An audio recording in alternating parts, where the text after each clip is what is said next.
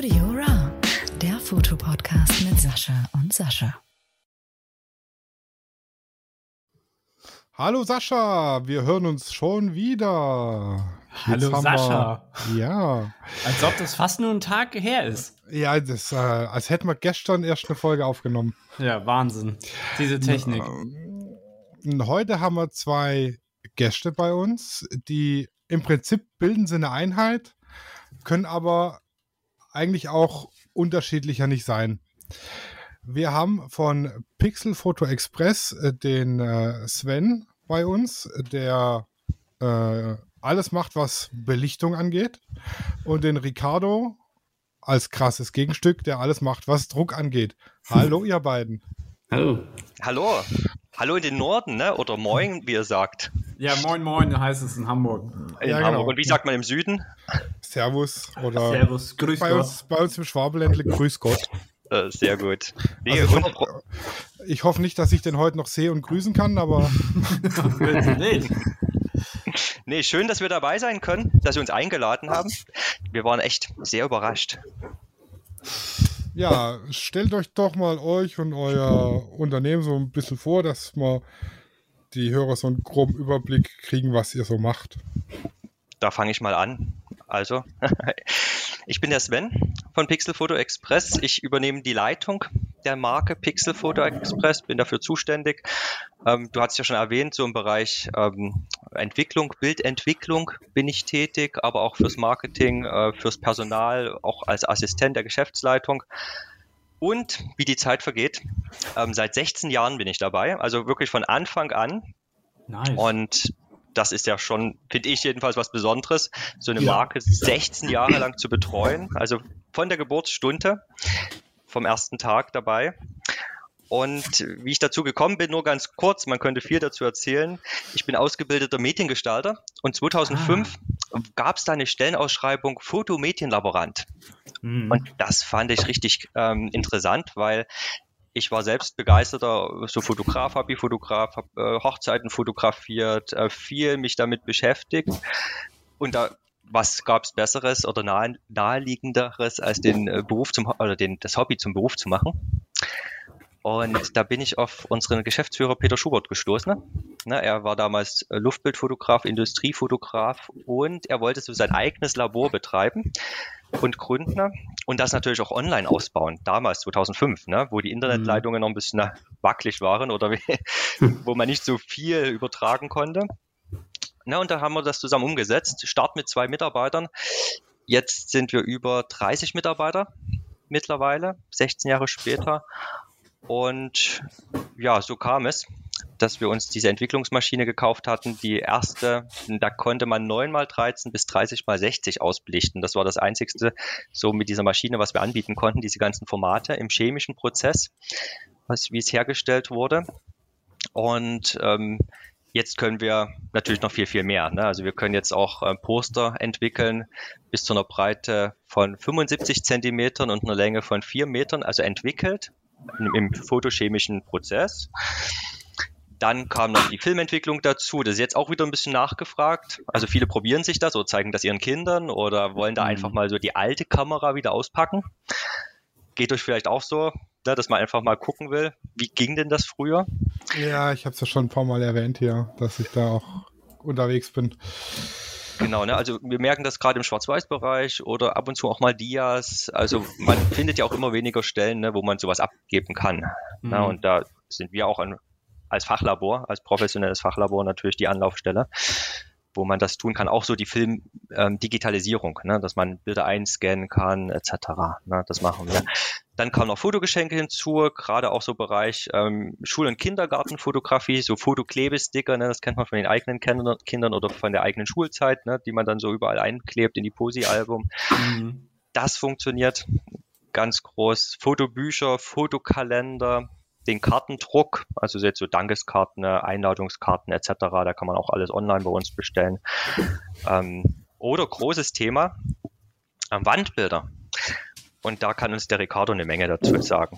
Oh, die Überleitung war super. Perfekt. Ja, hallo, ich heiße Ricardo.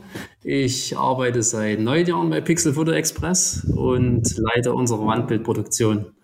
Zur Fotografie bin ich vor ca. 15 Jahren während meines Studiums gekommen.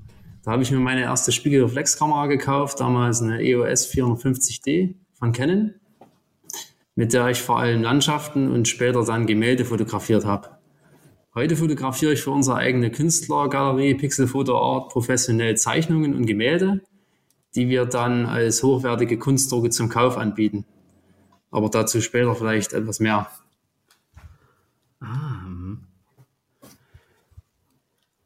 Ja, mögt ihr einmal den Unterschied vielleicht uns erklären, was jetzt der Unterschied oder der grobe Unterschied ist zwischen Ausdruck und Belichten?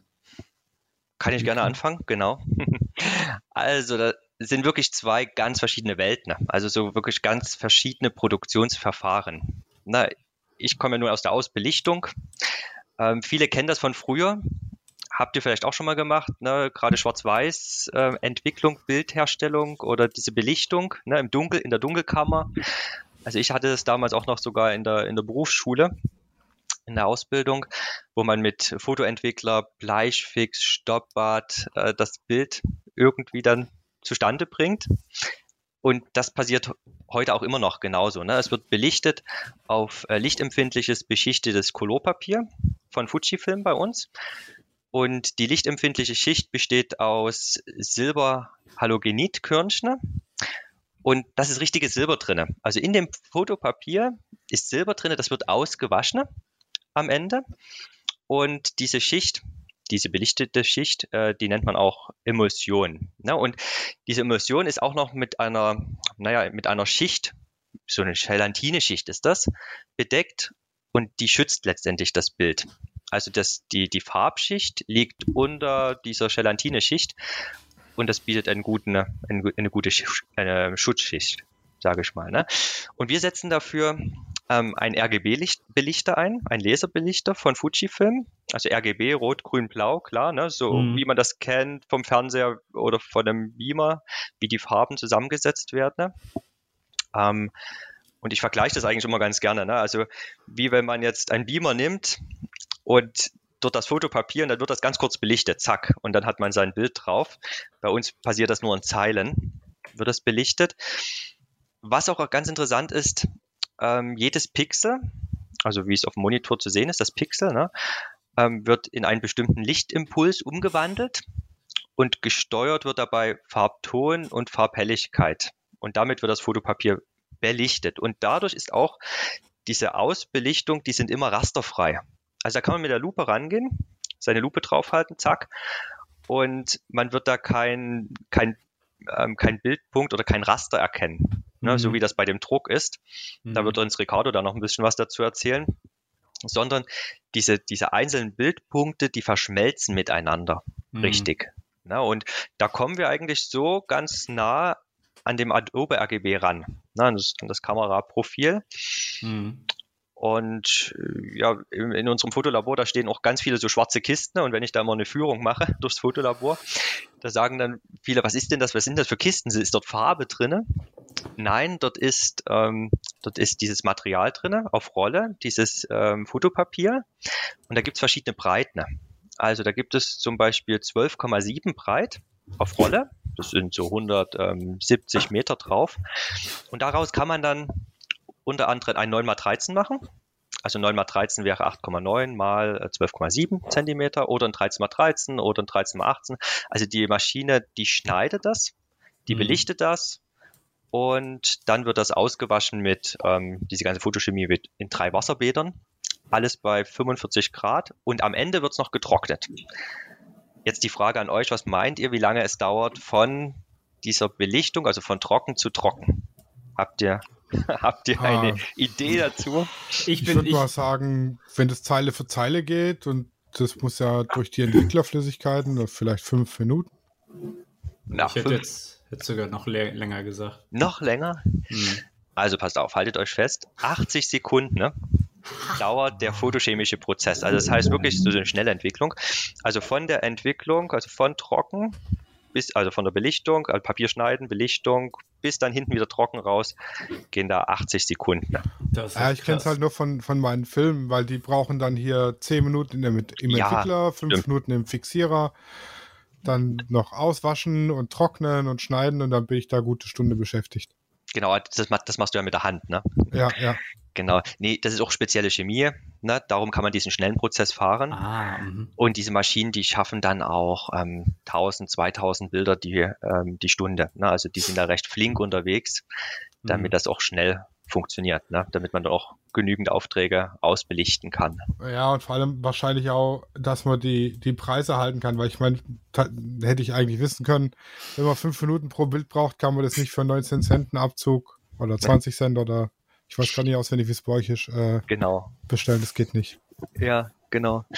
Nee, und das funktioniert auch vollautomatisch, ne? Also unsere Fotomedienlaboranten, ne, die an den Maschinen arbeiten, die müssen sich jetzt auch nicht irgendwie die Hände dreckig machen da großartig, sondern das ist alles ein abgeschlossener Prozess. Die haben da auch nicht oder arbeiten dort in irgendwelchen Chemiedämpfen mit Masken, sondern die Maschine sieht von außen aus wie ein größerer Drucker, ne? Hat so eine Stellfläche von 2-3 Quadratmetern und ist auf Rollen, die kann man auch hin und her schieben, theoretisch, ne?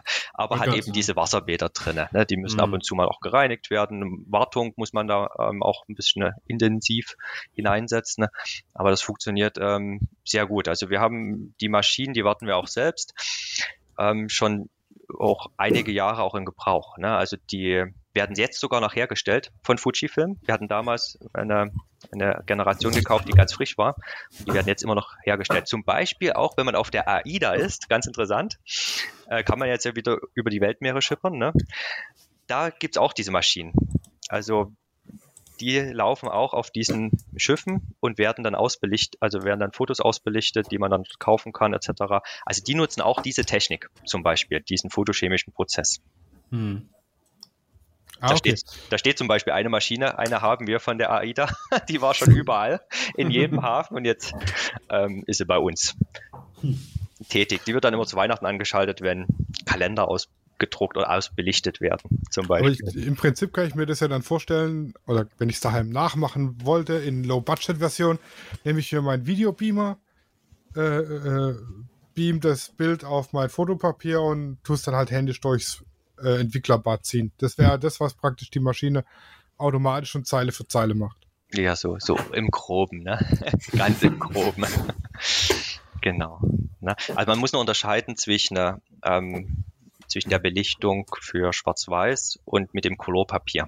Ne? Also viele sagen dann, habt ihr eine Rotlichtlampe in eurer Dunkelkammer? Also wir müssen auch richtig zum Papier wechseln, der Boxen, ne, was ich erzählt hatte, diese schwarzen Kisten, müssen wir in eine Dunkelkammer gehen, Licht aus, kann auch kein Rotlicht an sein, weil es Colorpapier ist, ne? Rotlicht geht nur, wenn man Schwarz-Weiß-Entwicklungen durchführt, also richtig mit Schwarz-Weiß-Papier auch. Genau. Eine ganz, ganz simple Frage, wie macht man das dann wenn man jetzt manuell belichtet in Farbe, dann muss ja wirklich Stockfinster sein. Oder sehe ich das falsch gerade? Oh, da bin ich nicht der Experte für. Also manuell belichtet mit Farbe oder mit Farbpapier ist natürlich auch eine hohe Kunst, ne? Also da müsste ich dann meinen Chef fragen, wie der das früher gemacht hat. Also der hat das früher gemacht. Wir haben das auch noch im Lager stehen. Aber diese Dienstleistung bieten wir auch nicht an, ne? Das gibt's. Ja. Also erstens ist wahrscheinlich unbezahlbar sowas, ne? Also wir arbeiten auch mit Partnern zusammen, die schwarz-weiß handbelichten, ne? Also wer das möchte. Aber wie du schon sagtest, so ein Abzug kostet dann eben enorm viel. Ja, ne? Das dauert dann die Belichtung ein bisschen länger. Aber euer Chef könnte Workshops geben. Das können wir machen. Handbelichten in Farbe, Workshop, neues Geschäftsfeld für Pixel-Foto. Ja, why not? Das kann man machen, ne? Ja, und jetzt fehlt uns nur, was ist dann der Druck? Ja, also im Gegensatz zur Belichtung liegt die Tinte beim Druck direkt oben auf dem Druckstoff drauf, also die ist da relativ ungeschützt. Bei uns im Haus, wir drucken ausschließlich im Digitaldruckverfahren. Das heißt, das Bild, das wird anders als beim Offset-Druck zum Beispiel direkt ohne Druckform auf den Druckstoff übertragen. Dabei erfolgt die eigentliche Bilderzeugung aus bis zu 9 Tinten, also nicht wie in der Belichtung aus 3 Farbkanälen, sondern zum Beispiel aus Cyan, Magenta, Gelb, Schwarz, dann verschiedenste Light- und Grautöne, um schöne Verläufe herzustellen. Und so kann man in Sachen Auflösung, Detailreichtum und Schwarzdichte kommt man sehr nah an die Qualität einer klassischen Ausbelichtung heran. Dabei ist sogar der Druck auf einem glänzenden Papier mithilfe von Tintenstrahldruck vom Farbraum größer als der von klassischen Ausbelichtungen. Da gibt es im Internet diverse Tools, wo man die Farbräume vergleichen kann. Und da sind mittlerweile die Inkjet-Drucker ein ganzes Stück besser. Was ist jetzt im Endeffekt langlebiger? Aber früher hat man gesagt, lass es lieber entwickeln klassisch. Wenn du dir das irgendwo auf dem Fotopapier druckst, hast du es nach 2 Jahren, kannst es wegschmeißen, weil es vergilbt ist. Wenn das jetzt professionell gemacht ist, sind es auch nochmal andere Tinten wie jetzt zu Hause, sage ich mal. Aber gibt es da irgendwie einen Unterschied in der Langlebigkeit? Das ist ein sehr komplexes Thema. Also die Langlebigkeit von Digitaldrucken, die ist von mehreren Faktoren abhängig. Grundsätzlich vom Druckverfahren, welchen Bedruckstoff nimmt man, welche Tinten und wo wird letztendlich das Bild präsentiert. Aber bei uns sind die meisten Produkte im Innenbereich, ohne dass da permanent Sonneneinstrahlung direkt einwirkt, sehr langlebig. Sobald allerdings das Thema Archivfestigkeit ins Spiel kommt, dann arbeiten wir bei Pixel Photo Express nur noch mit originalen Epson-Tinten. Das sind spezielle Ultrachrom-Tinten auf zertifiziertem Papier. Und dazu gibt es halt beschleunigte Langzeitstudien des Wilhelm Research Institutes, die besagen, dass diese Pigmentdrucke bis zu 100 Jahre haltbar sein sollen. Ist aber wirklich abhängig von den Lagerungsbedingungen. Aktuell fehlen uns da aber wirklich Erfahrungen aus der Praxis. Also dann kann der Sven bestimmt noch ein bisschen mehr zu den Belichtungen erzählen. Die gibt es ja schon seit Jahren. Ja. Genau, also ich glaube, keiner kann sagen, okay, ich habe vor 100 Jahren ein Bild gedruckt, das ist immer noch gut. Das ist es eben, genau. Das wird die Zeit zeigen, ne? Ja. Also Fujifilm, also wir arbeiten ausschließlich mit Fujifilm Material, Fotopapier. Und da wird garantiert 70 Jahre, natürlich bei entsprechender Lagerung. Auch wenn ich ein belichtetes Bild in die Fensterscheibe hänge und dort kommt den ganzen Tag die Sonnenstrahlen drauf, UV-Licht, dann wird das auch ausblassen, ganz klar, ne? Also wie jede rote Farbe dann auch irgendwann verschwindet oder blasser wird, wird das dort auch passieren. Aber dort gibt es eben diesen Erfahrungswert und man kennt noch Bilder von Oma und Uroma und noch älter und die existieren immer noch. Also diese Fotoentwicklung hat sich, in der Langlebigkeit schon etabliert, wenn es richtig gelagert wird, im Fotoalbum etc., dann bleiben die Farben auch stabil. Also es wird letztendlich bei diesem Entwicklungsprozess, wird diese Fotoentwicklung auch gestoppt durch diesen Bleich- und Stoppbad am Ende und alles andere wird rausgewaschen. Und dann entwickelt sich dieses Foto auch nicht weiter. Also wir garantieren auch dass da unsere Prozesse ordentlich laufen, weil wenn das nicht wäre, dann würde das Foto sich wirklich noch weiterentwickeln und würde sich dann letztendlich noch dunkler oder so werden. Und von daher die Fotografen im Allgemeinen, bei uns bestellen ganz viele Fotografen, ambitionierte Fotografen, Hobbyfotografen, die schwören auch auf diese Fotoentwicklung. Durch die ganzen Papiere, die wir auch anbieten, aber da kommen wir ja später noch drauf. Aber an sich, ist das ein gutes Verfahren, auch durch die Gelatine-Schicht, die oben drüber ist, durch diese spezielle Schicht, so nochmal ein UV-Filter. Aber auch das, was Ricardo macht, diese Wandbilder, gibt es ja auch verschiedenes Glas, was man davor machen kann. Ne?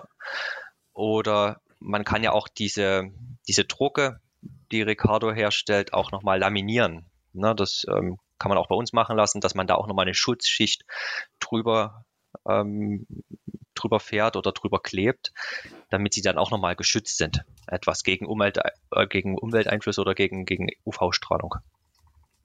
Ja, jetzt eine Frage für meinen lieben Kollegen Sascha. Ist die Gelatine vegan? Nein. Aber diese Frage hatten wir wirklich schon mal, du. Eine Kundenanfrage, ob das ökologisch ist, diese Schicht. Aber warum ökologisch? Oder zumindest ökologisch oder vegan oder wie dies hergestellt wird und etc. Wo wir dann wirklich eine Anfrage, das trifft es besser, ne? Eine Anfrage an Fujifilm gestellt haben. Ja. Ja, wie das hergestellt wird. Und da kam ein Riesentext zurück aus Belgien. Genau. Aber in Kurzform nein. Da müsste man doch dann auf den Druck zurückgreifen. Ja, da müsste mal Katjes fragen. Die machen vegane Gelatine Gummibärchen. Aber die würdest du essen und nicht an die Wand hängen. Ja, aber ich meine, so ein überzeugter Veganer, ne, der kauft sich jetzt hier kein belichtetes Bild mehr, wenn da Gelatine drauf ist. Egal, wir schweifen schon wieder ab. Ein bisschen. Ganz minimal. Gibt es so eine Faustregel, wann belichtet, wann gedruckt wird? Ja, naja. Die heißt. Die Formel heißt, nein, es ist eigentlich abhängig, ich sag mal, vom Anwendungszweck, vom Geschmack und von der Größe. Aber jetzt nicht vom Geschmack der Gelatine. Ich hab's mir verkniffen. Lecker Poster. Es ist halt die Frage, was will man draus machen, ne? Also zum Beispiel bei uns, wir belichten ja nicht ein Motiv tausendmal, sondern jedes Motiv ist anders, ne? Ich gehe ja meistens in die Druckerei zum Beispiel und mache eine Postkarte und die drucke ich tausendmal, zack, und dann wird es geschnitten und fertig. Bei uns ist ja wirklich jedes Motiv einzigartig, ne? Und wenn ich jetzt zum Beispiel ein 9x13er Foto randlos schnell auf dem Tisch liegen haben möchte, randlos, ne, ohne dass ich jetzt irgendwas noch beschneiden muss, dann ist so eine Ausbelichtung natürlich super, ne? Also unschlagbar aus meiner Sicht. Man hat dieses Foto, man hat ein super Ergebnis, eine super Qualität und das auch in einer schnellen Zeit und das auch relativ preisgünstig in den Herstellungskosten.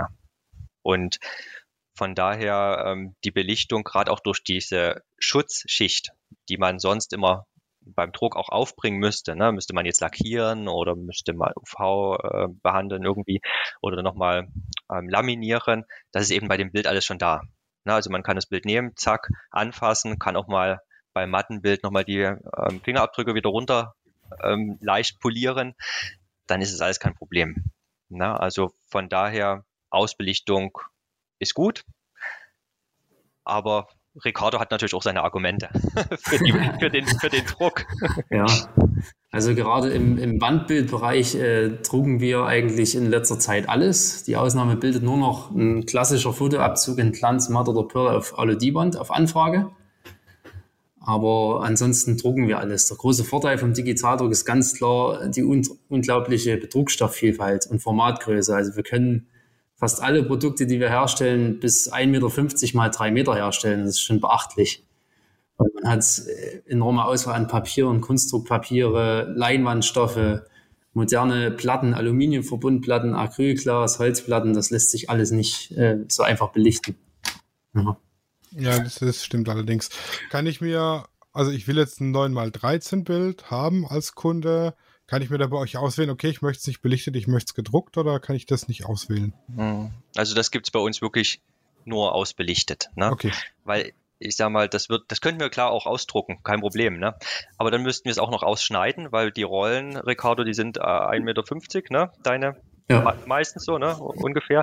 So, dann müssten wir ein 9x13 draufdrucken, dann das ausschneiden und dann zu dir geben. Also da bezahlst du dann vielleicht 5 Euro oder 10 Euro für das Bild. Also wenn du es auf Feinart zum Beispiel haben möchtest, dann wäre das möglich, Ricardo, ne? Also ja. Dann wäre das natürlich möglich, ne? Aber so der Fotograf, der jetzt ein Hochzeitsalbum bestücken will, oder ich sag mal auch die Fotobücher bei uns, die werden auch belichtet. Ah. Also die Fotobücher, ganz wichtig, die werden nicht gedruckt, sondern die kann man in Matt, Glanz, Silk oder Pearl, kann man sich bestellen, konfigurieren und dann werden die auch in so einer Lie-Flat-Bindung, dass man ein Panoramabild über die ganze Seite ziehen kann. Ja, ohne Falz sozusagen. Genau, ohne Falz, richtig flach da liegen hat. Hm. Und das wird auch ausbelichtet, ne? Also das wird auch, da hat man auch die Schicht, die Schutzschicht, dann alles Mögliche, was das Foto auch gut aussehen lässt. Okay, das ist gut. Belichtete Bücher sind immer die besseren Bücher, erfahrungsgemäß. Weil ich denke auch mal, wenn mir jetzt hier, ich gucke das Buch an und mir kippt dann irgendwas um und drüber und ich vermute mal, ein Druck hält Wasser nicht so gut aus wie eine Belichtung. Mhm. Ja, das stimmt. Auf alle Fälle, ne? Weil das Fotopapier war schon mal im Wasser. Ja. Das kennt Wasser schon, aber diese Drucke... Die sind wasserbasierend. Genau. Da verläuft die Tinte dann wieder. Ah. Oha, das kann ja ein richtiges Debakel dann sein. Ja, und gerade wenn man dann jetzt so ein Hochzeitsbuch da stolz der Familie zeigt und dann kommt der kleine Neffe und schmeißt sein Wasserglas um und das Buch ist im Eimer, dann ist halt schon blöd, sage ich mal. Das sind die Belichteten dann doch ganz, ganz schlecht. Aber ich würde es trotzdem nicht empfehlen, weil die Seiten kleben dann auch wieder zusammen. Ne? Man muss es wirklich dann trocknen und also... Bitte nicht in die Badewanne mitnehmen. Ne? Nee, das generell nicht, aber Unglücke passieren ja immer wieder, sag ich mal. Aber bei Ricardo, die Platten, die er erwähnt hat, die kann man wirklich auch draußen hinhängen. Gerade der Direktdruck, den er erwähnt hatte. Hattest du das mit erwähnt, Ricardo? Ja, hatte ich mit erwähnt schon. Der Direktdruck, das ist wirklich Tinte, die auf der Platte liegen, ne? Und die kann man draußen hinhängen, ist UV-beständig und kann man alles damit machen. Ne? Also das kann man wirklich auch mit nass werden lassen, ne? Das ist kein Problem. Und das kann man auch ins Bad hängen, gerade auf Alu-Dibond, feuchtraumbeständig. Ja. Dieses Alu-Dibond-Verfahren, das war für mich irgendwie bis vor, sagen wir mal, 6-7 Jahren nicht in aller Munde. Ist das irgendwie ein neues Verfahren? Ist das ein altes Verfahren? Oder für mich klang das so, dass das so aus dem Nichts irgendwie sehr beliebt wurde. Also das Alu-Dibond, das ist ja mehr oder weniger die Materialbezeichnung. Mhm. Und letztendlich gibt es ja die Möglichkeit, darauf echte Fotos zu kaschieren mit Klebefolie oder im Plattendirektdruckverfahren direkt darauf zu drucken. Und das gibt es jetzt schon so seit, ich glaube, so über 7 Jahre. Ah, okay. Und dadurch, dass die Drucker jetzt von der Auflösung her wirklich einen enormen Qualitätssprung erlebt haben, wird das immer beliebter. Mhm. Ja. War die Qualität früher oder am Anfang nicht so gut? Ja, früher war die Auflösung nicht so gut. Es gab keine Leittinten. Da hatte man Probleme in Hauttönen und Verläufen. Mhm. Aber gerade jetzt mit der neuesten Generation, also wir haben ja auch im Mai investiert in eine neue Maschine und die ist schon super. Also die ist von der Qualität her wirklich super. Mhm. Ja, ich kriege ja auch jetzt für den Haushalt, sage ich mal, schon Drucker mit 6 oder mit 7 Patronen oder mit 5, je nachdem. Also meiner hat die ganz normalen Cyan, Magenta und Yellow und hat da noch so ein Fotograu, nennt sich das, mit dem man die ein bisschen abschwächen kann. Und dann gibt es die aber auch mit Cyan, Magenta, Yellow und dann Light Cyan, Light Magenta, Light Yellow. Also ich kriege es auch schon für daheim in relativ guter Qualität. Natürlich jetzt von der Tinte her, nicht die Qualität wie bei euch. Wir hatten uns ja schon im Vorfeld mal unterhalten. Ihr habt da so irgendwie in Wachskügelchen eingebettete Tinte und so. Und ich glaube nicht, dass man das auch für daheim kriegt. Also die Consumer-Drucker, die sind ähnlich aufgebaut, gerade von Epson oder Canon. Die bekommt man auch für zu Hause. Ach, krass. Ja. Also bis A2 auf jeden Fall. Ist das dann der Grund, warum Canon und Epson Drucker vielleicht ein bisschen teurer sind, weil die Qualität halt auch dementsprechend ist? Also von eurem Standpunkt her? Also wir drucken jetzt seit 9 Jahren oder noch länger sogar mit Epson-Tinte, Epson-Druckern. Mhm. Und also es gibt eigentlich nichts Vergleichbares. Also würdet ihr sagen, Epson ist hier top of the Pops. Also Stand jetzt auf jeden Fall. Wir haben gute Erfahrungen damit gemacht, ne? Und wir nutzen auch die Originaltinte. Und wir haben ja auch diese großen Drucker, ne? Also 1,50 Meter, glaube ich, stellt sich keiner ins Wohnzimmer. Also solche riesen breiten Drucker und dann eben auch die verschiedenen Papiere dazu. Ne? Und ich glaube auch, dass da nicht jeder sich da die ganzen Hahnemühle-Papiere und etc. hinhängen und dann muss das ja noch geschnitten werden, weiterverarbeitet werden, aufgeklebt, kaschiert und so weiter. Ne? Das macht man zu Hause mal, ne? Aber aber nicht in dem Umfang. Ne? Ja, 1,50 Meter Drucker, was will ich mit so einem Spielzeug? Das ist ja viel zu klein, ne? Ja, das Garage füllend muss der sein. Genau. Und weil wir vor uns noch bei dem Platten-Direktdrucker waren, das ist ja ein Riesenmonster, was da rumsteht bei uns und ist wie ein großer Tintenstrahldrucker, aber der fährt genauso wie ein Tintenstrahldrucker hin und her, ne, mit seinem Druckkopf, aber der hat noch UV-Lampen rechts und links. Da macht es immer klick, klack, da gehen die mal an und aus, diese Dinger. Und der härtet diesen Punkt, der auf die Alu-Dibond-Platte aufgelegt wird, aus. Und das ist echt faszinierend. Das ist halt so ein großer Tisch, wo man dann eine Platte drauflegt. Ricardo 3 Meter mal 1,50 Meter. Mittlerweile 3 mal 2,50 Meter. Genau, solche großen Bilder könnt ihr bestellen bei uns.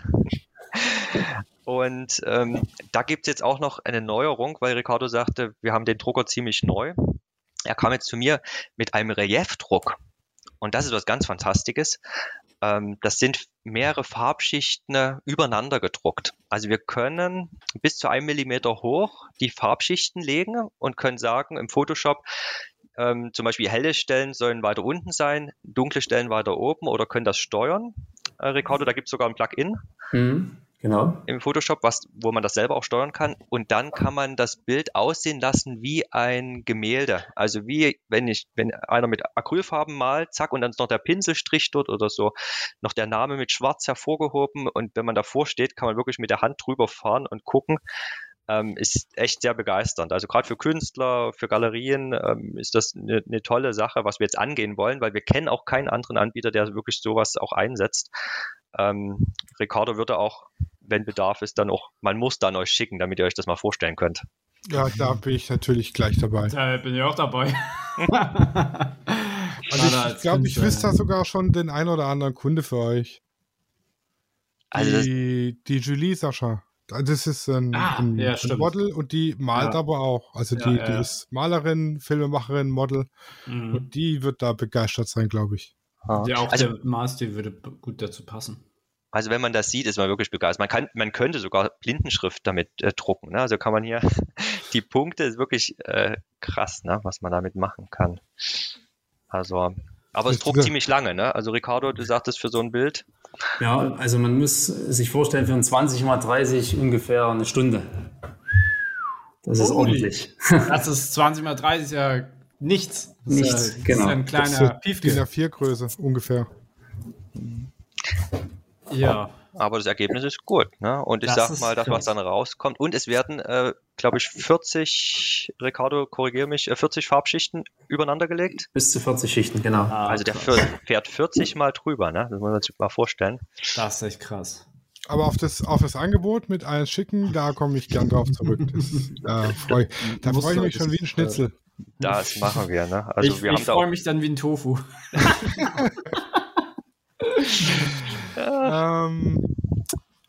Ich habe jetzt immer wieder das Problem, egal wo ich jetzt bestelle, dann habe ich da eine ewig lange Liste an Glanz und Matt und Lustre und Metallic und dann Hahnemühle und dann Photorack und so weiter und so fort. Es gibt so eine fast unendliche Auswahl an Papiersorten. Was sind denn so die beliebtesten, oder was gibt es für Papiersorten und für was eignen die sich? Also ich wüsste jetzt, wenn ich jetzt so ein kontrastreiches Schwarz-Weiß-Porträt habe, wüsste ich jetzt nicht, nehme ich da Lustre, nehme ich einen Glanz oder nehme ich doch ein Fotorack, oder wo kommt was am besten raus? Ja, das ist das Problem, ne? Wir haben so viele Fotopapiere. Wir haben da auch immer alles mitgenommen in den letzten Jahren, was so neu auf den Markt kam. Also ich kann jetzt für mich sprechen, für die Fotoentwicklung. Glanz kennt ja jeder, ne? So das Glanzpapier hat natürlich so ein bisschen seine Eigenschaften. Das ist brillant, das ist super. Aber wenn man es in der Hand hat und mehreren in die Hand gibt, dann sieht man die ganzen Fingerabdrücke drauf. Ne? Das geht ganz schnell, ja. Wenn es an der Wand hängt, spiegelt es auch. Ne? Das stört auch einige, ne? Dass man dann sagt, das gefällt mir nicht. Aber es ist halt brillant. Ne? Also wir entwickeln trotzdem ganz viele. Aber wir haben eine Maschine, die entwickelt den ganzen Tag nur Glanzbilder. Ne? Zwei Maschinen, die entwickelt den ganzen Tag nur Mattbilder. Da kennt man ja auch, ne? Diese matten Bilder. Das ist auch, also ich sag mal, bei uns wird weniger Glanz bestellt, ein bisschen mehr matt. Sehr viel Silk. Silk, das ist den meisten gar nicht so gebräuchlich. Was ist das? Das ist ein Rasterpapier, beziehungsweise ein Porträtpapier. Und das nutzen ganz gerne die Fotografen. Das hat wie so viele kleine Noppen. dieses Papier. Also es ist auch ein mattes Papier, hat diese Noppen, und wenn man das auf den Scanner legt, dann kann man das nicht richtig so abscannen. Dann entsteht so ein Moiré-Effekt, beziehungsweise man kann es dann auch nie richtig vergrößern. Das hat so einen Copy-Schutz drin, also so einen Copyright-Schutz drin. Auch auf der Rückseite steht drauf Copyright etc. Ist ja auf alle Fälle ein Professional-Papier. Das heißt, wir hatten ja vor uns über Silberanteil im Papier auch gesprochen. Es enthält mehr Silber drin im Papier. Das heißt, es kann, oder es hat auf alle Fälle, kann es mehr Farben abbilden oder zumindest tiefere Farben. Also gerade die Tiefen, die Schwärzen werden schwärzer. Und zu diesem Silkpapier in der gleichen Familie, das sind immer so Papierfamilien, gibt es das DP2 Mattpapier. Ist auch ein Professional Paper und das hat sich auch ganz gut etabliert. Also wir haben das Mattpapier und das DP2 Mattpapier. Das DP2 Mattpapier ist noch ein bisschen feiner als das normale Matt. Und hier sind auch dadurch, dass es halt ein Professional Paper ist, die Hauttöne werden noch schöner. Und wie gesagt, auch mit den Tiefen, die werden besser herausgearbeitet. Ja. Dann gibt es noch Pearl, mein Lieblingspapier. Das ist ein Glanzpapier, hat eine glänzende Oberfläche und ein Metallic-Papier. Also das ist noch brillanter als das Glanz und hat so, naja, ich sag mal, so eine metallisch schimmernde Schicht drinne. Also jetzt nicht mit Metallic-Autolack zu vergleichen, aber es ist halt noch brillanter, noch wunderbarer. Also man sieht wirklich den Unterschied. Also wenn du ein Glanzpapier hast und ein Metallic-Papier daneben, sagst du, wow, das andere sieht echt viel besser aus. Also das sollte man unbedingt mal ausprobieren. Es war ein Ticken teurer, aber sieht wirklich sehr schön aus. Würdest du das sozusagen für Porträts empfehlen, beziehungsweise sagen, also für Porträtfotografen empfehlen, das alles, was so rund um Menschen zu tun hat? Kann man machen, klar, auf alle Fälle. Aber für Porträts würde ich dann doch eher das DP2 Matt oder das Silk empfehlen. Also gerade für Gesichter, dass es nicht ganz so speckig und glänzig ist. Aber Industriefotografie oder Landschaften etc. Natürlich, der eine ist Fan von dem, der andere ist Fan von dem. Ne? Man kann jetzt nicht konkret sagen, nimm das Papier nur für diesen Anwendungsbereich. Ne? Ein bisschen Geschmackssache, wirklich. Ja. Dann haben wir noch das letzte Papier, was wir im Fotolabor verarbeiten, Velvet. Das ist noch gar nicht so lange auf dem Markt. Das hat so eine ganz samtige Oberfläche. Ist ein schönes Papier mit einem speziellen Charakter.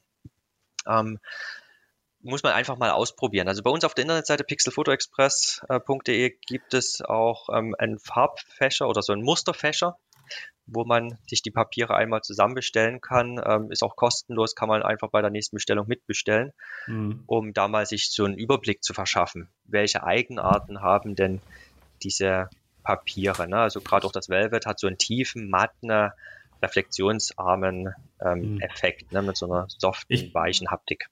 Ich bin auch tatsächlich gerade auf der Webseite drauf und sehe auch so die Unterschiede, so wie du mir das, oder so wie du uns das gerade erzählt hast. Wenn man jetzt auf der Webseite drauf ist, kann man dem sehr gut nachfolgen. Das Velvet ist aber, glaube ich, auch etwas empfindlicher als so ein normales Mattpapier. Ja, also man muss mit dem wie so ein rohes Ei umgehen. Ne? Also man darf da auch nie irgendwie mit dem Fingernagel groß drüber kommen oder so. Das würde man gerade in schwarzen Stellen schon etwas sehen. Ne? Also am besten gleich Rahmen und fertig. Die Fotobücher, die ich meinen Brautpaaren anbiete, die sind leider nicht vom Pixel Foto, die werden handgefertigt in Portugal. Die haben auch die Möglichkeit, Velvet-Papier zu nehmen, aber der Hersteller empfiehlt halt maximal 1 oder 2 Effektzeiten als Velvet, weil durch das Umblättern würde das sonst bei der Layflat-Bindung in der Mitte ganz schnell aufreißen, das Velvet. Aber die nehme ich meistens dann tatsächlich in Lustre, die Bücher, und dann so 1, 2 Velvet-Zeiten als Effekt. Und da, finde ich persönlich, kommt Schwarz-Weiß am geilsten raus. Ja, also wir können auch theoretisch mixen, die Fotobücher, ne? Also dass man sagt, okay, Fotobuch soll die ersten 2 Seiten in Pearl, dann wieder in Velvet, könnte man machen, aber in der Bestellsoftware kann man nur letztendlich eine Charge, also ein Fotopapier bei uns bestellen. Aber wenn man jetzt spezielle Anwendungen hat, wenn jetzt ein Fotograf zum Beispiel sagt, komm, ich will 10 Bücher davon und so soll es aussehen, dann könnte man das auch so machen. Ne? Mhm. Aber auf alle Fälle, man sollte jedes Papier mal getestet haben. Ne? Also wir liefern auch alles sofort, wenn man bei uns bis um 12 bis 14 Uhr bestellt, dann hat man es in der Regel auch am nächsten Tag im Briefkasten. Mhm. Genau. So viel zu den Fotopapieren, ne? Ja, sind das auch dann so ähnliche Papiere wie jetzt bei, was mich natürlich, ich bin ja ein sehr großer Fan von Postern, ist das schon das Gleiche oder was Ähnliches oder sind Poster oder Wandbilder? Ihr habt zum Beispiel, ne, ihr habt so richtige Poster, habt ihr glaube ich gar nicht, oder? Also Poster, also was ist jetzt, ist die Frage, was ist ein Poster? Doch, habt ihr. Also wir bieten Poster ab 40x40 an. Für viele ist ein Poster schon in 20x30 oder in 30x45. Eigentlich das klassische 40x60 ist für mich erst ein Poster. Richtig, und da bieten wir genauso auch Glanz, Matt, Silk und Pearl an. Na, also diese Papiersorten bieten wir genauso an, auch bis, was ich vorhin sagte, 75x4 Meter. Also 75 Zentimeter mal 4 Meter, genau.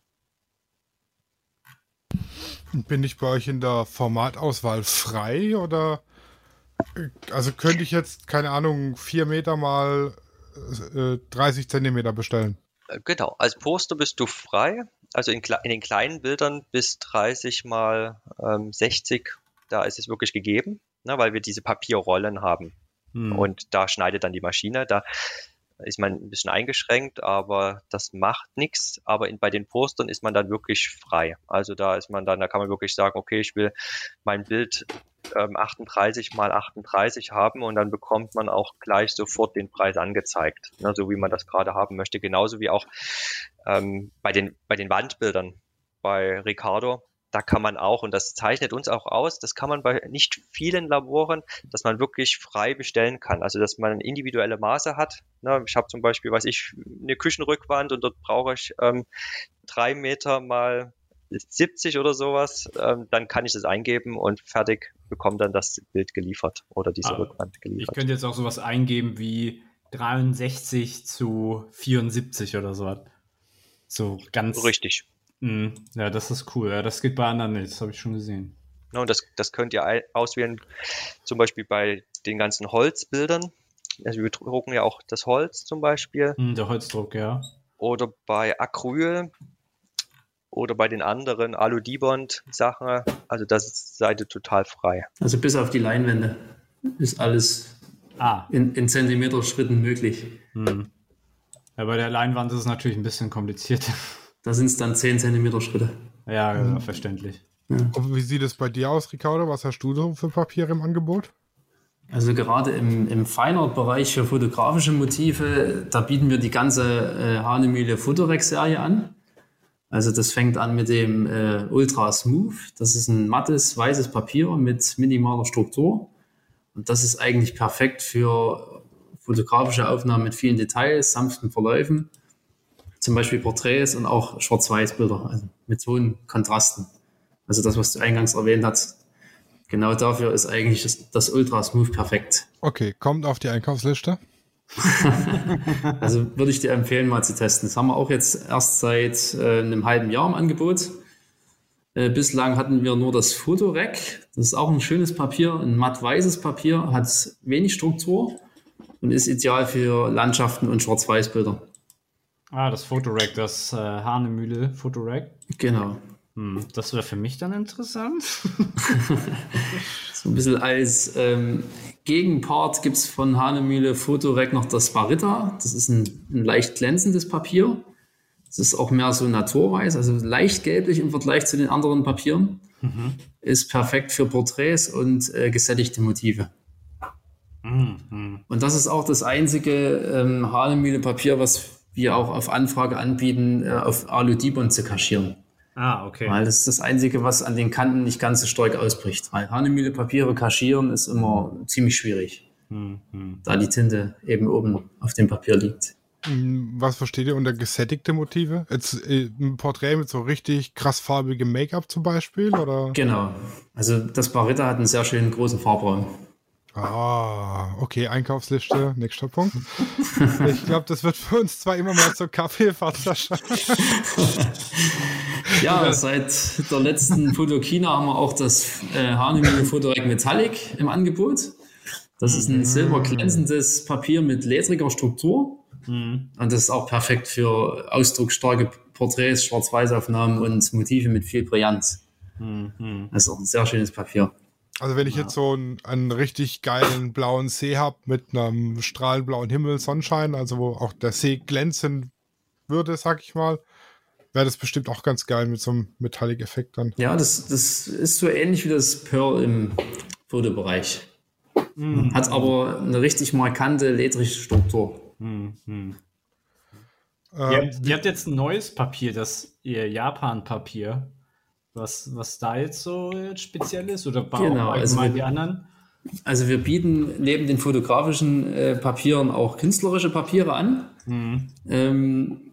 Das Awagami-Papier ist das Neueste. Es ist ein sehr mattes, sehr dünnes Papier und hat extrem grobe Fasern. Eignet sich natürlich dann bloß für grafische, abstrakte Motive. Mhm. Lässt sich aber auch wunderbar hinterleuchten. Also da gibt es, gerade wenn man das in Posterschienen einklemmt, kann man das schön von hinten durchleuchten, wenn man so aus japanischen Filmen diese Trennwände kennt. Mhm. Also so ähnlich muss man sich das vorstellen. Genau, die haben so Papierschiebewände. Ja, genau. Kannst du eine richtig coole Leuchte, so eine Litfaßsäulen-Leuchte draus machen. Aber ich bin schon wieder... Ja, bei den künstlerischen Papieren, da haben wir noch das Albrecht-Dürer. Das ist ein mattes, naturweißes, stark strukturiertes Papier. Die Oberfläche, die erinnert so ein bisschen an Baumrinde. Das ist ziemlich perfekt für Kunstreproduktionen, wo man wenig Details hat. Dann das William Turner, das ist auch ein mattes, naturweißes Papier mit einer starken Struktur, ähnelt so ein bisschen Raufasertapete. Also wird das immer abgestempelt.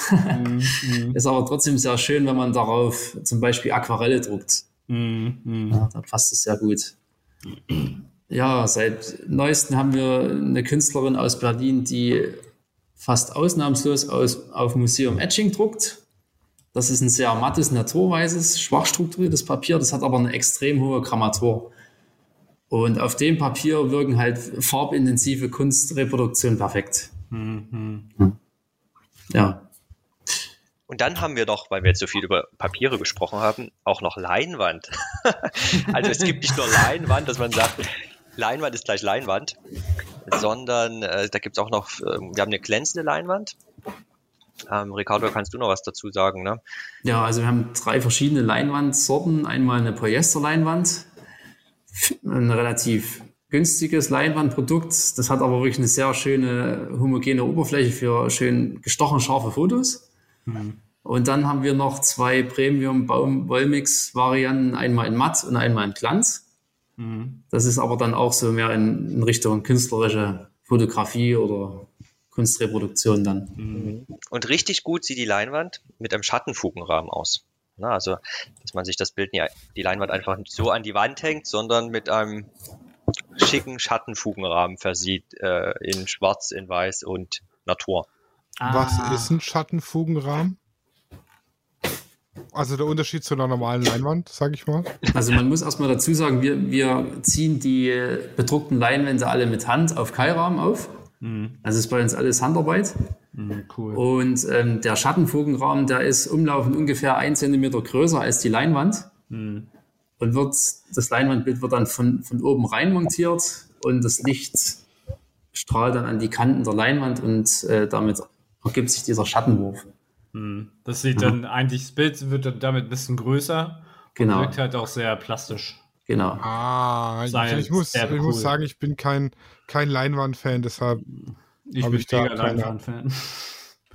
Nee, ich bin eher so in der Fine-Art-Richtung unterwegs. Das ist mehr so meins, so Hahnemühle und so Zeug. Also Leinwand ist für mich so, das ist aber jetzt auch nur mein persönlicher Geschmack, so ein bisschen altmodisch, finde ich.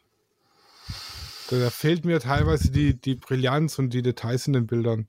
Also viel Leinwand nicht, zumindest hatte bis jetzt. das wäre jetzt so meine Frage. Wann lohnt es sich eher, eine Leinwand zu bedrucken? Und wann lohnt es sich eher, sage ich mal, entweder ein Poster oder Fine Art Druck zu machen? Das ist eine gute Frage. Ne? Die Leinwand, die hast du fertig. Ne? Also die kannst du dir sofort an die Wand hängen, zack. Die kannst du verschenken leicht. Zu Weihnachten, perfekt. Ne? Bei den anderen, das wird halt dann später noch gerahmt oder jeder hat da seine anderen Ideen, was er daraus macht. Darum denke ich mal, ist Leinwand deswegen ganz attraktiv, weil es halt zum Verschenken zum Beispiel ganz gut ist. Ne? Du hast da, weiß ich, eine Mosaikleinwand, wo du verschiedene Leinwände übereinander, nebeneinander hängst zum Beispiel und es ist fertig. Ja, bei den anderen musste ich eben noch Ja setzen. Ne? Aber du hast schon recht, ne? Das ist Geschmackssache. Die Feinartpapiere in einem schönen Rahmen drin ist natürlich auch das ist super. Ne? Ja, oder was auch geil ist, das habe ich hier hängen. Ich weiß nicht mehr, wo ich das her habe und ich habe es bisher auch nie wieder gefunden. So ein Hahnemühle Fotorack aufkaschiert auf einer Alu-Dibond-Platte. Weil das Schöne für mich bei dem Feinartpapier ist, auch die Struktur, die teilweise haben. Und ich habe halt die Befürchtung, wenn ich das jetzt hinter Glas packe, dann wirkt es einfach nicht so, wie es wirken soll. Und da fand ich das auf so ein Alu kaschiert schon geil. Weil da kann ich es an die Wand hängen, wie es ist, und dann wirkt es so, wie es eben wirkt. Aber das macht ihr ja mit einem Papier, glaube ich, auf. Mit dem Barita, genau. Dann Einkaufsliste Punkt 3. Ich werde auf jeden Fall den Kalender bei euch bestellen. Oh, den Kalender. Sehr gut. Ja, da bin ich halt so, das ist halt auch ein tolles Geschenk, so an, ich sag mal einfach mal, Freunde und Familie. Da will ich halt noch auf jeden Fall, sagen wir mal, alle möglichen Anbieter auch ausprobieren, was sozusagen auch für meine Fotos am besten passt. So. Also ich mache halt viel, oder das, was ich dann verkaufen würde, wäre halt auch Landschaft. Und da will ich halt auch einfach mal testen, was mich so, sozusagen überzeugt von den Farben und von der Papierqualität. So von den ganzen Kalendern wird ja extremst viel angeboten, sag ich mal. Was jetzt eine Frage ist, die bestimmt vielen unter den Nägeln brennt und auf der Seele liegt.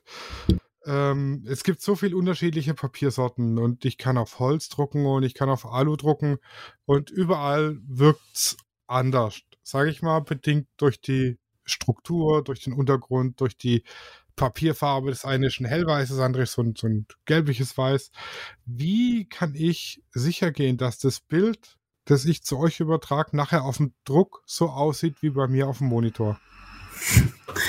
Ja, das Thema Farbmanagement ist wirklich sehr komplex.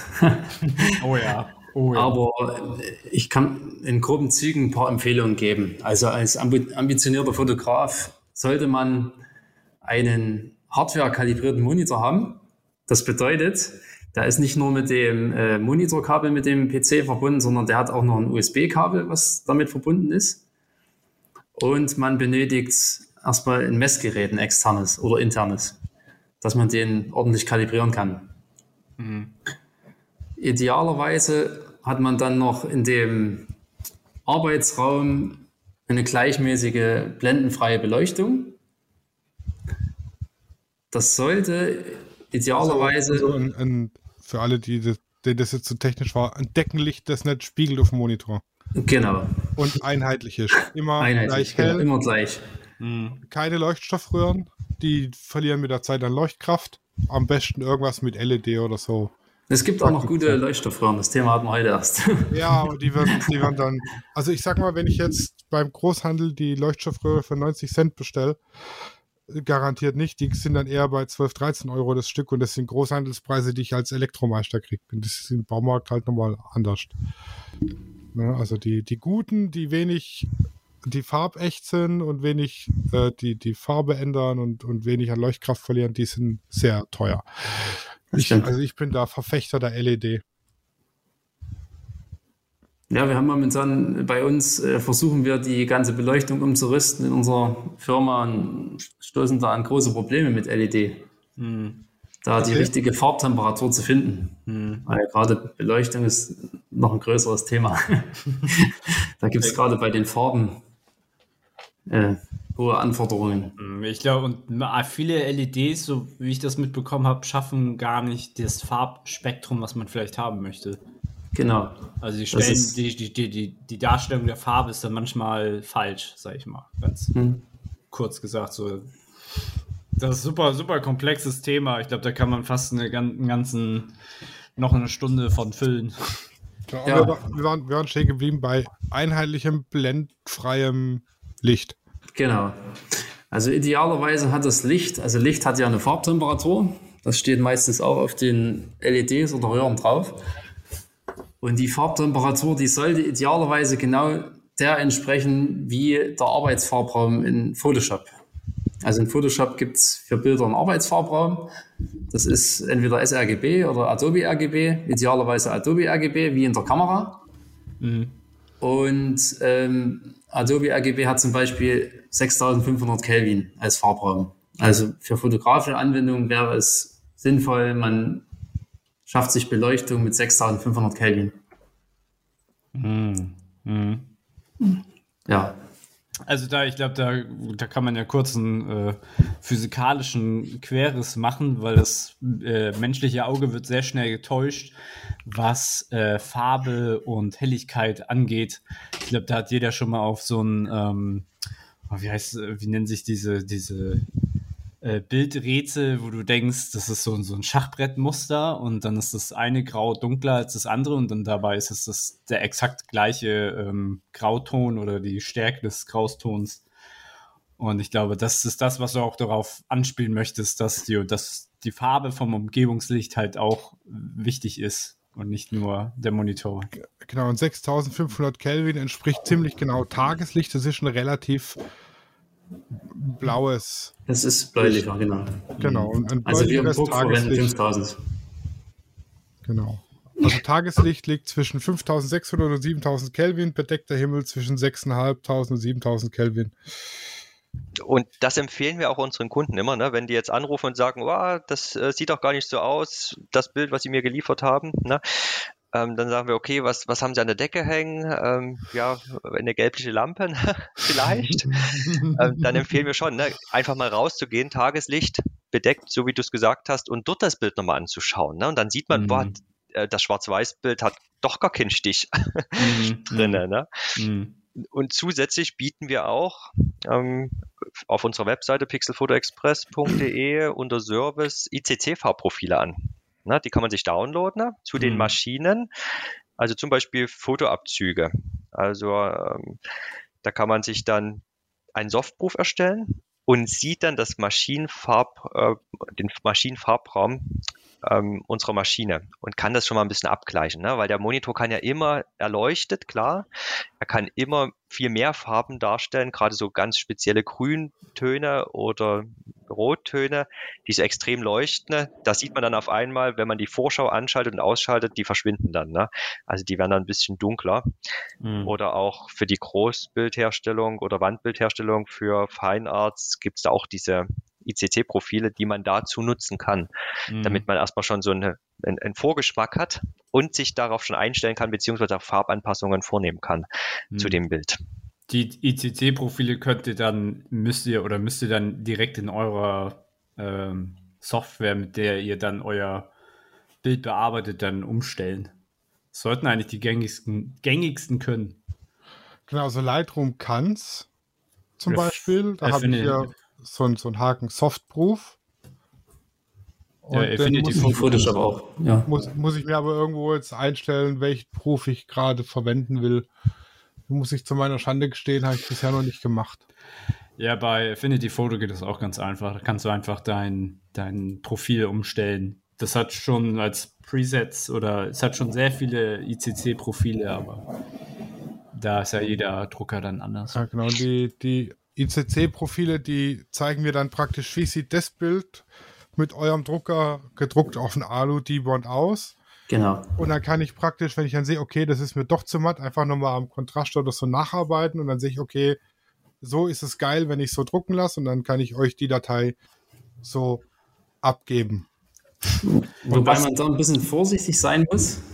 Da gibt es zum Beispiel in Photoshop noch eine Funktion, die nennt sich Farbumfangswarnung. Die sollte man auch aktivieren.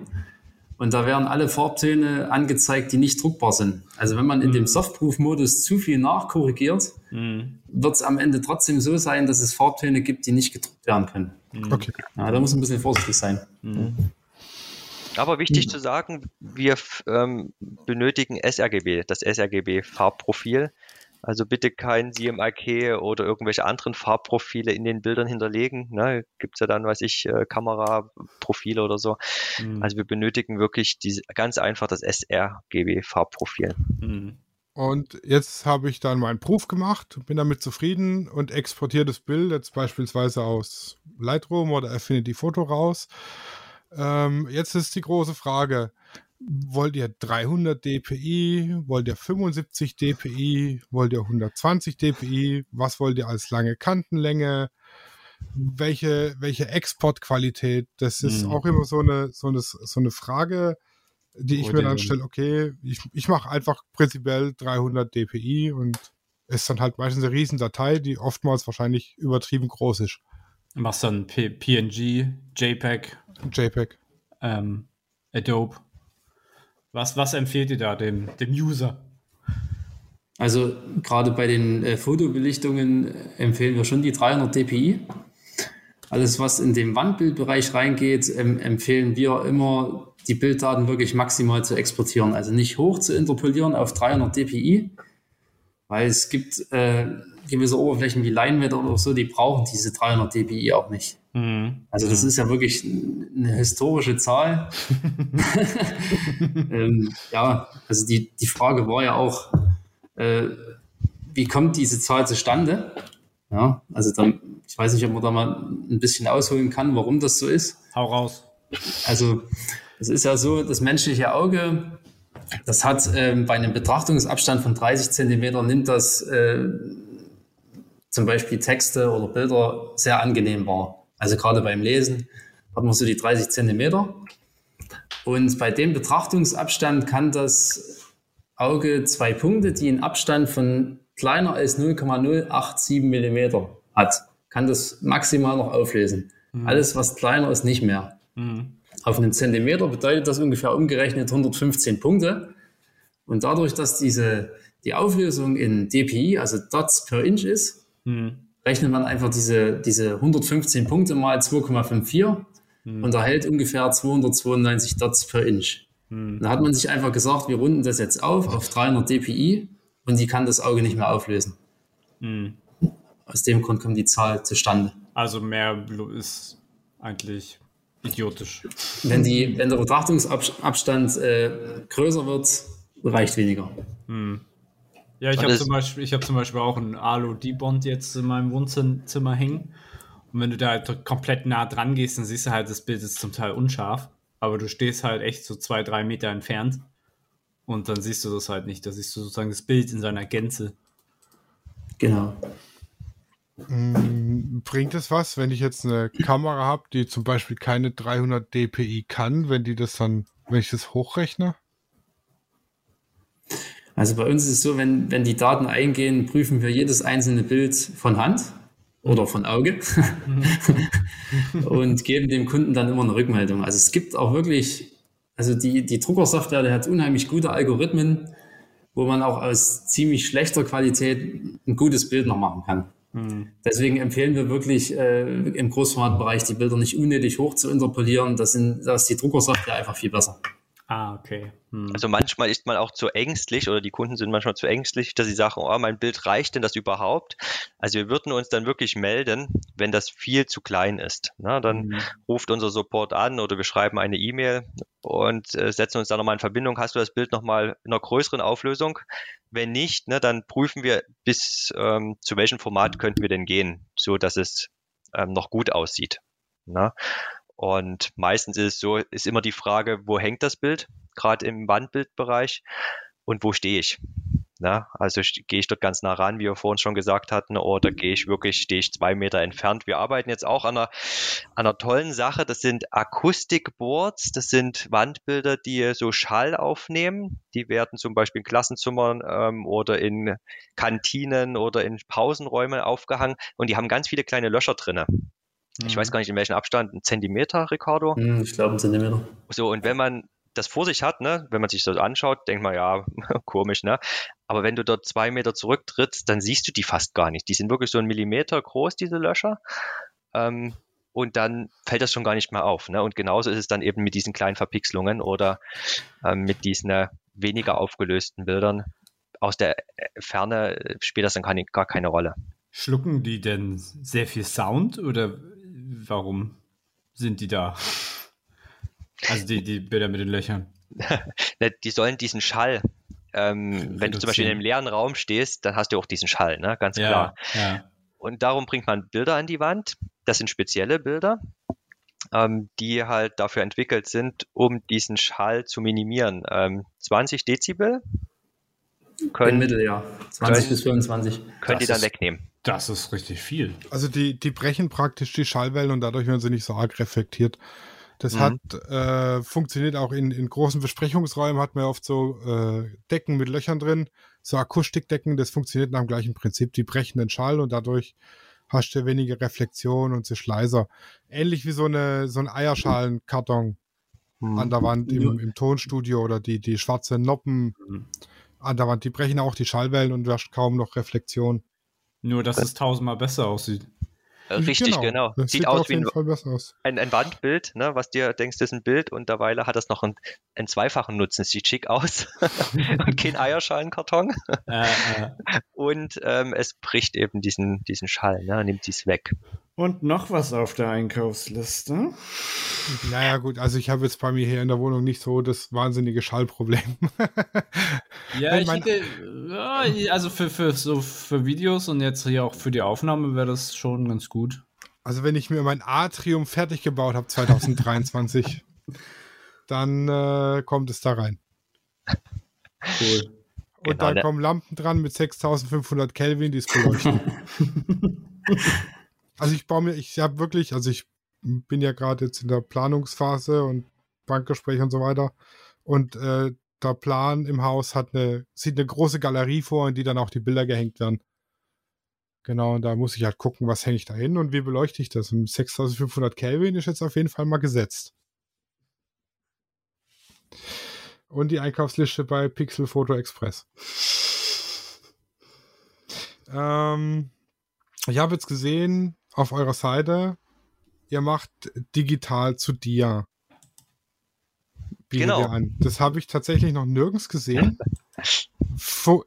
Erstens, warum macht man sowas? Lebt es Dia überhaupt noch? Also ich kann mir das nicht vorstellen, dass jemand sich freiwillig zum Onkel Franz ins Zimmer hockt und sich eine Dia-Show präsentieren lässt.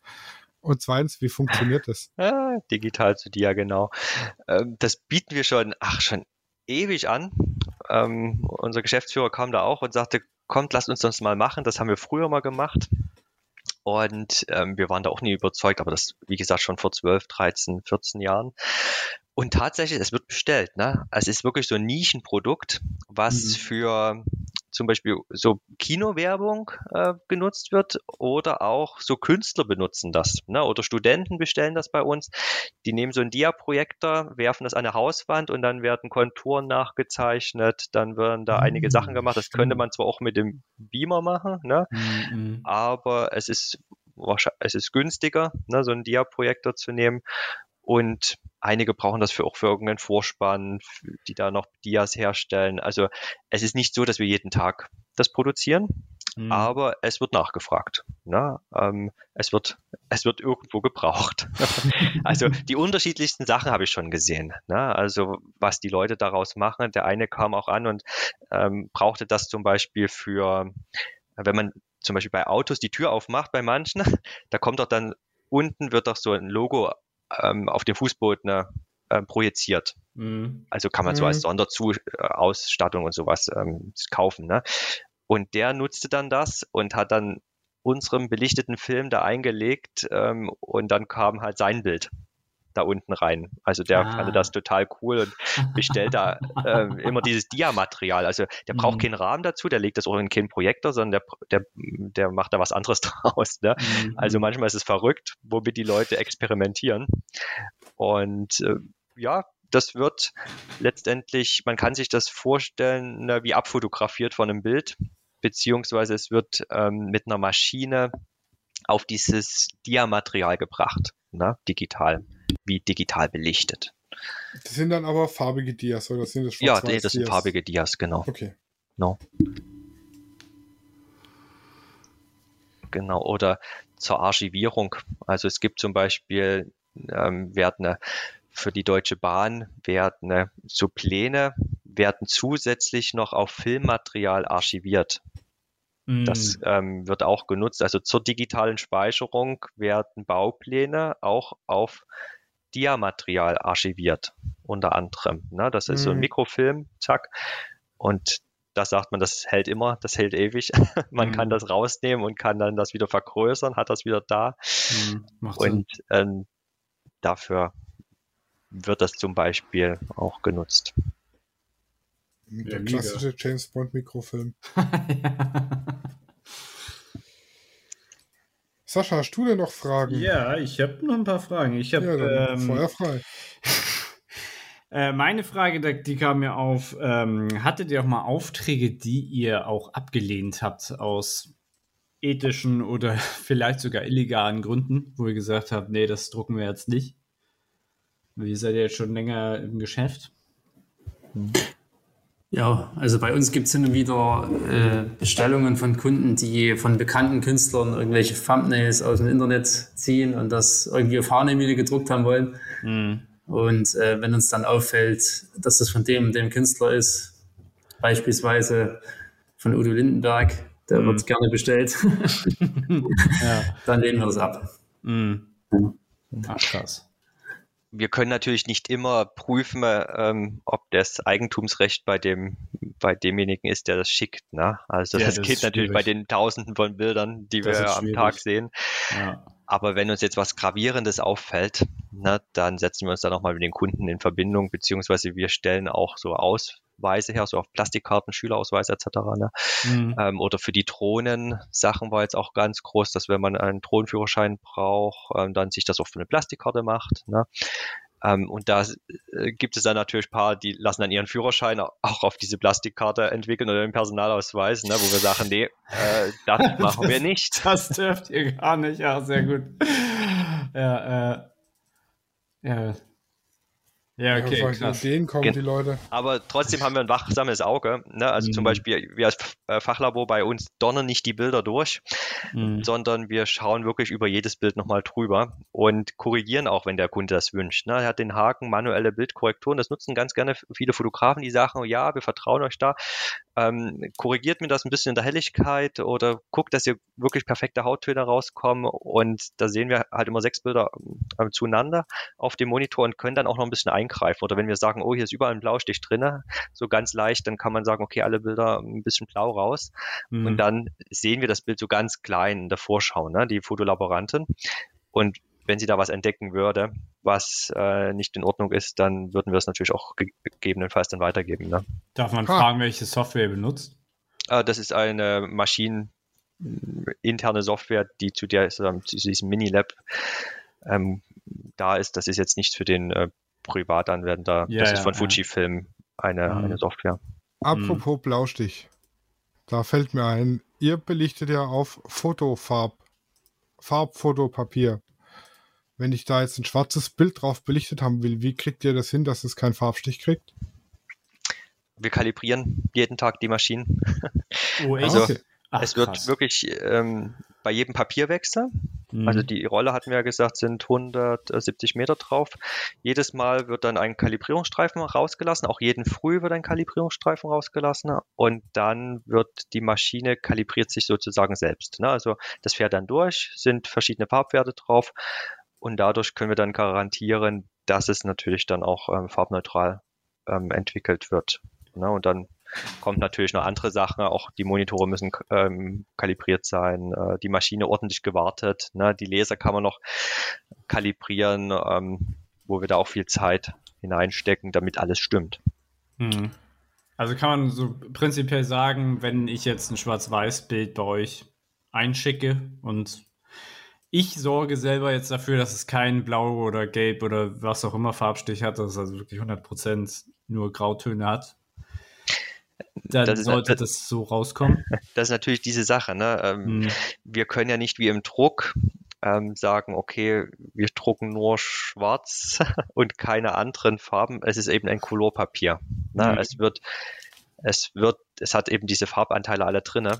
Und es wird mit RGB belichtet. Ja, ne? Ja. Und wird daraus das Schwarz gemixt. Das ist jetzt was ganz anderes, als wenn man sagt, man belichtet Schwarz-Weiß-Papier, ne? Wo man wirklich nur schwarz hat oder die Grautöne. Aber ja, es sieht gut aus bei uns, ne? Also, es ist okay. Also, würdest du dann tendenziell empfehlen, wenn man jetzt schwarz-weiß machen möchte, dass man dann eher auf Belichtung zurückgreift? Tendenziell. Also, man kann es ja auch gar nicht so pauschal wahrscheinlich sagen, oder? Nee, man kann es nicht pauschal sagen. Also, man muss erstens auch ein bisschen seine Erfahrung damit sammeln. Mhm. Ne? Also, auf was legt man Wert? Ne? Der eine sagt, ist okay für mich, der andere sagt, nee, ich bin da verwöhnt. Man kann auch gern diesen Druck, also so einen Schwarz-Weiß-Druck bei Ricardo, Fine Art zum Beispiel, finde ich auch sehr brillant. Ne? Gerade in den Tiefen ist da auch ein schöner Druck möglich. Ne? Sieht auch sehr, sehr gut aus. Mhm. Also seitdem wir das Ultra Smooth eingeführt haben, haben wir jeden Tag Schwarz-Weiß-Drucke auf dem Material. Das, da kommt demnächst noch der ein oder andere dazu dann. Also da würde ich echt sagen, das schlägt der Druck natürlich die Ausbelichtung, gerade im Schwarz-Weiß. Ne? Also durch dieses Colorpapier hat man eben immer diesen Mix da und da kann es natürlich immer so ein Stück ins Grün, ein Stück ins Blau gehen, aber ich sag mal, ich will nicht sagen, dass es schlecht ist, aber der Druck ist dann dafür natürlich gut. Allerdings, wenn man jetzt zum Beispiel 100 13-18 Bilder haben will, dann wird man das nicht drucken. Ne? Erstens wäre es viel zu teuer und zweitens macht das gar keinen Sinn. Mhm. Dann würde man auf die Belichtung zurückgreifen. Ne? Mhm. Und es gibt auch keine Fotobelichtung, so wie wir das maschinell durchführen jetzt hier in Deutschland, die das auf Schwarz-Weiß-Papier belichten. Na, also da gab es mal Ansätze, also wenn, dann wäre man immer bei der Handbelichtung, was dann auch natürlich sehr teuer wäre. Das machen dann höchstens Drucker nur noch privat oder gibt es sowas in Deutschland gar nicht mehr? Diese Schwarz-Weiß belichten? Handbelichtung? Ja. Doch, das gibt es noch. Also das wird angeboten, ne? Also kann man auch machen lassen. Mhm. Tipp. Ja, ich habe eine Frage, ich weiß gar nicht, ob die vielleicht ein bisschen gemein ist. Was würdet ihr jetzt so schätzen, was so jetzt noch die Zukunft so bringt? Also kann man sagen, Fotos werden irgendwann mal aussterben, weil wir jetzt ja so digitalisiert leben, oder wird das nie wegfallen? So ist es ja auch so eine Diskussion, dass Bücher halt irgendwann mal wegfallen oder so. Was jetzt meiner Meinung nach nie passieren wird, aber wie habt ihr da schon irgendwie so eine Idee, was die Zukunft noch so bringen könnte, oder gibt es da noch irgendwie irgendeine Erneuerung, die irgendwas revolutionieren wird? Wie, was denkt ihr, was die nächsten, ich sag mal, vielleicht 20 Jahre bringen könnte? Das ist eine gemeine Frage, muss ich sagen. Ich bin überzeugt, dass es das Bild immer noch geben wird. Man hat was in der Hand, man kann etwas verschenken. Also wir haben zum Beispiel zu Hause in der Küche haben wir so 3 Meter groß so eine Korkwand, so einzelne Paneele dran geklebt und da hängen ganz viele Fotos dran.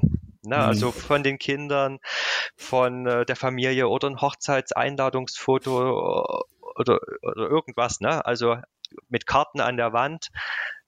Etwas, was man verschenkt, wie du auch gerade sagtest, Fotokalender, ne? Man verschenkt was, man hängt sich was auf, ne? Oder Wandbilder, das wird es immer geben. Ne? Natürlich vielleicht nicht in dem Riesenumfang, wie das vielleicht früher war, dass man jedes Bild entwickeln musste, ne? Aber ich sag mal, dieser prozentuale Anstieg an gemachten Fotos, gerade durch die Handys, und die Handys werden ja auch immer besser. Ne? Mhm. Also ich hatte jetzt auch Fotos entwickelt vom letzten Urlaub mit dem Handy, wo ich sage, die sind super geworden. Ne? Also damit kann man wirklich was anfangen, damit kann man sogar eine Leinwand drucken damit. Mhm. Dass der Anteil der gemachten Fotos wird ja auch immer größer, ne? Und dadurch besinnen sich auch viele, gerade jetzt auch mit Instax etc., ne? Mhm. Fotos in der Hand zu haben, Fotos zu verschenken, Fotos zu drucken. Also man hat Spaß daran, auch so vereinzelte Fotos mal zusammen zu tun. Und ich denke mal, es macht auch jedem Spaß, so eine kleine Fotokiste zu Hause zu haben, da ein bisschen paar Fotos drinne zu haben, so was man sich dann irgendwann mal rausholt und da rumkramt. Ne? Man hat zwar tausende Fotos auf dem Handy, aber so ein paar Highlights sind doch immer wieder schön, wenn man die mal ausgedruckt oder ausbelichtet vor sich hat oder eben auch mal verschenkt. Das ich habe leider nicht genug Wände, um die Bilder, die ich gerne aufhängen würde, aufzuhängen. Brauchst du ein Schloss für? Ja. Oder mal wechseln. Oder mal wechseln. Ja, genau. wir hatten das Thema, ich weiß gar nicht, ob wir das gestern hatten im Off, aber wir finden, also da sind wir uns einig, so das Foto oder das Bild oder wie man es am Ende halt ausdruckt, ist eigentlich der Abschluss der Arbeit irgendwie eines Fotografen. Also man hat eine Idee, dann wird die verwirklicht, also man macht das Foto, dann entwickelt man das ja heutzutage meistens ja digital. Und dann dieser Ausdruck ist eigentlich der ganz letzte Schritt und der Abschluss dann dieser Arbeit. Also das digital zu haben, es muss nicht immer das Ende sein. Der letzte Schritt ist schon Nagel in der Wand. Oder auch 3. Oder auch 3. Ja. Ja, aber das ist, ich sag's immer wieder, ein Bild haptisch vor sich zu haben, ist einfach ganz was anderes wie digital, und deshalb bin ich auch der Meinung, dass Foto, ob jetzt als Abzug oder Druck, wird an sich auch nicht irgendwie durch einen digitalen Bilderrahmen ersetzt oder so, glaube ich nicht. Mhm. Genau, gerade für die Präsentation, ne? Das lebt ja dann gerade im Fotobuch, man schlägt es auf und hat dort seine Panoramabilder drin oder die besten Fotos von seinem letzten Urlaub, ne? Weil ich finde nichts Schlimmeres, als wenn ich bei Freunden eingeladen bin, die haben in ihrem Urlaub 600 Bilder gemacht und zeigen mir auf dem Fernseher die 600 Bilder und manche Bilder sind wirklich, die 10 Bilder sind alle gleich. Ja. Und da gucke ich mir doch lieber ein Fotobuch an und blätter so ein bisschen drin rum und gehe mal vor und mal wieder zurück. Oder gerade Hochzeitsbücher, ne, ist doch viel schöner. Man hat das im Regal stehen, als wenn ich das irgendwo auf einem Speichermedium habe, wo ich nicht weiß, ob das noch in 10, 20 Jahren funktioniert, ne, oder ob morgen alle Daten weg sind. Mhm. So habe ich die Bilder fest archiviert und kann drauf zugreifen und die rausholen, die dann auch lange halten. Also ich habe hier ein Hochzeitsfotobuch in 50x30. Ja? Und ich kenne die Bilder, weil ich habe sie selber gemacht, aber ich bin jedes Mal richtig hooked, wenn ich das Buch auspacke und aufschlage. Weil es halt einfach was anderes ist. Durch die schiere Größe erstens, also 50x30, die aufgeklappt ist 1 Meter mal 30 dann logischerweise, durch die schiere Größe und halt auch, weil ich es anfassen kann und auch haptisch spüren kann, sage ich mal. Mhm. Genau. Das sind schon klare Verfechter des gedruckten oder entwickelten Bildes. Also wir haben zum Beispiel auch so eine Aktion mit Fotografen führen wir durch. Fotografen werben Kunden, nennt sich das. Das heißt, die Fotografen geben ja meistens die digitale Datei halt einfach zum Beispiel dem Kunden, ne? Also Hochzeitsbilder. Das ist ja meistens so, Fotograf fotografiert und dann geht's zack zum Kunden, ne? Weil der Kunde alle Digitaldaten haben möchte. Und dann gibt er dem noch die Empfehlung, wenn ihr zum Beispiel bestellt, dann lasst die nicht bei irgendeinem Drogeriemarkt abziehen, diese Fotos, ne, die dann über so einen Sublimationsdrucker rauskommen, sondern bestellt die im Fachlabor. Mhm. Und da staunen wir echt, wir beobachten das so ein bisschen, dass ganz viele dann sich mal eine Leinwand draus machen oder Fotoabzüge zum Verschenken oder ein Fotobuch und dann aus diesen digitalen Fotos schon gerne etwas in der Hand haben wollen, ne, um das haptisch vor Augen zu haben. Ja, ich wäre mit meinem Teil durch. Hast du noch was, Sascha? Nö, im Grunde genommen bin ich auch durch. Gut, dann nochmal von mir. Danke an euch, dass ihr da wart. Ich habe viel mitgenommen, also aus einer Einkaufsliste, auch an Wissen. Genau. Und ja, demnächst wird die ein oder andere Bestellung reinflattern von mir, auf jeden Fall. Der Warenkorb ist jetzt voll. Nee, wir danken auch, dass wir mitmachen konnten. Vielen Dank für den Podcast. Ja, vielen Dank. Und da sagt Pixel Express danke und tschüss. Ja, und wenn ihr im Nachhinein jetzt noch Fragen haben solltet zu dem Thema, die wir euch nicht beantwortet haben, schreibt es uns einfach. Wir geben sie weiter und die Antwort dann eben zurück. Ansonsten hören wir uns nächste Woche. Tschüssi. Tschüss. Ciao. Ciao. Studio Raw ist eine Produktion von Lichtwerke Fotografie in Zusammenarbeit mit Lichtzeichner Hamburg. Neue Folgen gibt's immer dienstags. Überall, wo es Podcasts gibt.